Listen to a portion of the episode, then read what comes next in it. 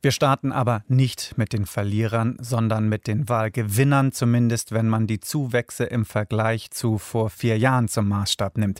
Die Grünen beraten seit gut einer Stunde auf einem kleinen Parteitag über das weitere Vorgehen. Beobachtet wird das Ganze von Klaus Remme aus unserem Hauptstadtstudio. Klaus, worüber wird heute abgestimmt?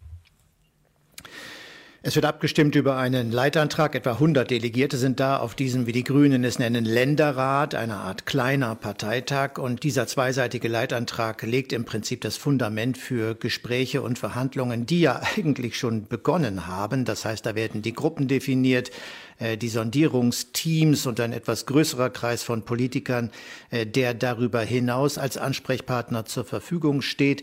Da wird das Ziel definiert, also in Deutschland eine Klimaregierung zu bilden. Und da wird auch bestätigt, dass das Ganze, also sowohl die Inhalte wie auch das Personaltableau durch eine Urabstimmung am Ende bestätigt werden müssen. Mhm. Bei welchem Koalitionspartner sehen die Grünen denn die höchsten Hürden? Immer noch bei der FDP?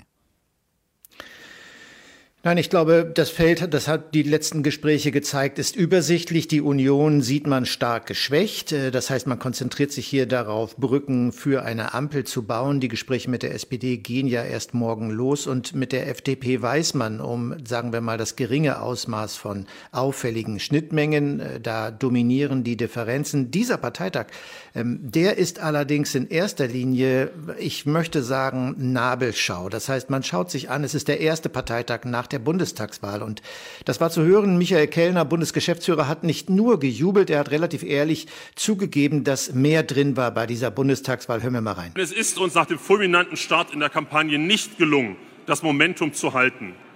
Vielmehr haben wir im Frühsommer verloren. 3000 Änderungsanträge haben uns an den Rand gebracht parallel dazu Kampagnenentscheidungen und dann noch Krisen. Das war zu viel.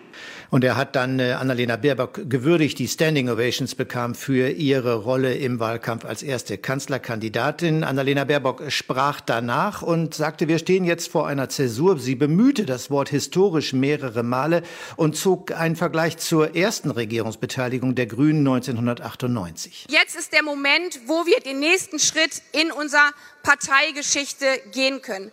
Regierungsverantwortung zu übernehmen, und zwar nicht wie 1998, indem man ein kleines Reformpaketchen schnürt, weil man ein kleiner Partner ist, sondern jetzt in einer neuen Regierungsverantwortung wirklich für einen großen Aufbruch, für eine gesellschaftliche Erneuerung zu sorgen, die man gemeinsam über vier Jahre im Team angeht. Soweit Annalena Baerbock äh, hier gleich zu Beginn des Länderrats. Im Moment läuft die Aussprache. Da geht es um 20 geloste Beiträge. Jeder darf drei Minuten etwa reden und dann wird es zur Abstimmung gehen. Gut möglich, dass man früher fertig wird als die vorgesehenen 15 Uhr. Also wir haben ein wenig Selbstkritik gehört, weil man dann ja doch mit 14,8 Prozent eher unter den Erwartungen geblieben ist. Wie ist es mit öffentlicher Kritik? Brodelt es unter der Oberfläche oder vielleicht auch darüber?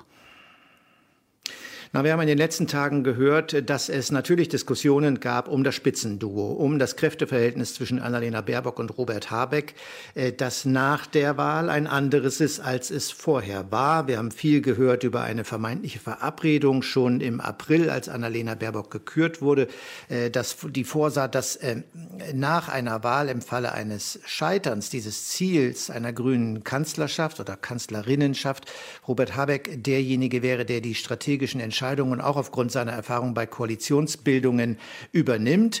Und das wurde ja befeuert, indem von grüner Spitze aus gesagt wurde, es sei alles erklärt, ohne Details zu nennen. Robert Habeck hat übrigens auch schon gesprochen. Er hat einen deutlich ich will sagen, realistischeren Blick auf äh, die anstehenden Verhandlungen und die Regierungszeit für diese Partei geworfen. Denn ich glaube, es gilt die Partei auch die Basis darauf vorzubereiten, dass Kompromisse notwendig sind und die Koalitionspartner schwierige werden. Wir treten also ein in vier anstrengende Jahre anstrengend für uns als Partei. Wir werden in diesen vier Jahren wachsen, wir werden anders werden, wir werden aus diesen vier Jahren anders hervorgehen. Denn ab jetzt oder dann ab Weihnachten vielleicht, ist jede Krise unsere Krise, ist jede Herausforderung unsere Herausforderung. Wir können nicht mehr fordern oder Berichterstattung einfordern von anderen. Wir werden selber entscheiden müssen und selber uns für die Entscheidung rechtfertigen müssen. Robert, äh, Robert Habeck, was mir aufgefallen ist vom Stil, äh, Annalena Baerbock und Robert Habeck haben ja beide gesprochen. Habeck sprach mehrfach von Annalena und ich werden. Annalena Baerbock erwähnte Robert Habeck namentlich kein einziges Mal. Die Grünen beraten über das weitere Vorgehen bei den anstehenden Koalitionsverhandlungen. Live aus Berlin war das Klaus Remme. Vielen